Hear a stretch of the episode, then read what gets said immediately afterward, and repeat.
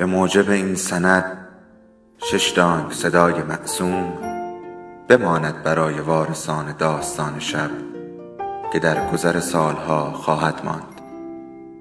ارادتمند داستان شب.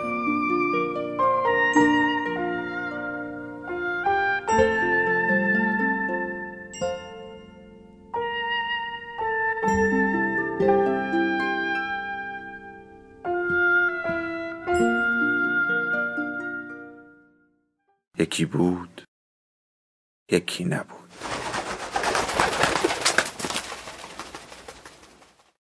بالای لاستیک جلو سمت راننده زیر گلگیر اون ماشین اسقاطیه که صد سال گوشه کوچه افتاده گیرش آوردم.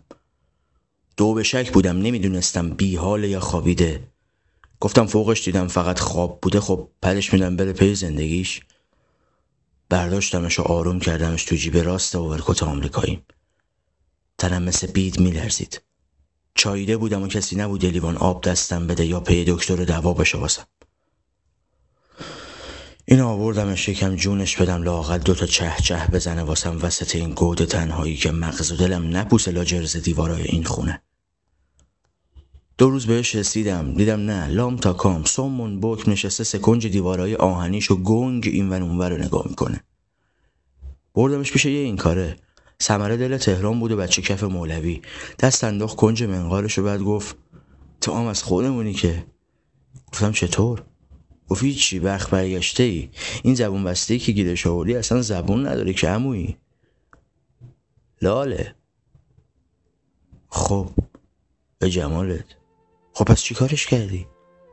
هیچی. الان دو سال هر روز براش چه چه می‌زنم. اون نمیشنوه من چی دارم میگم. ولی من حالیمه داره اون کجا رو نگاه می‌کنه.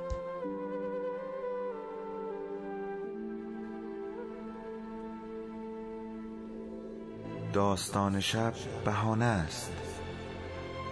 برای با هم بودن دور هم نشستن شنیده شدن.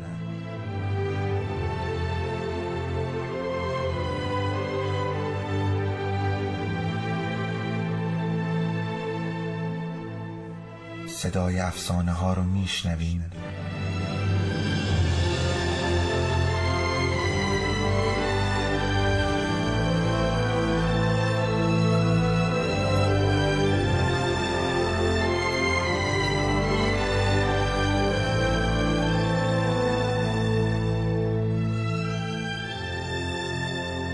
شبتون بخیر.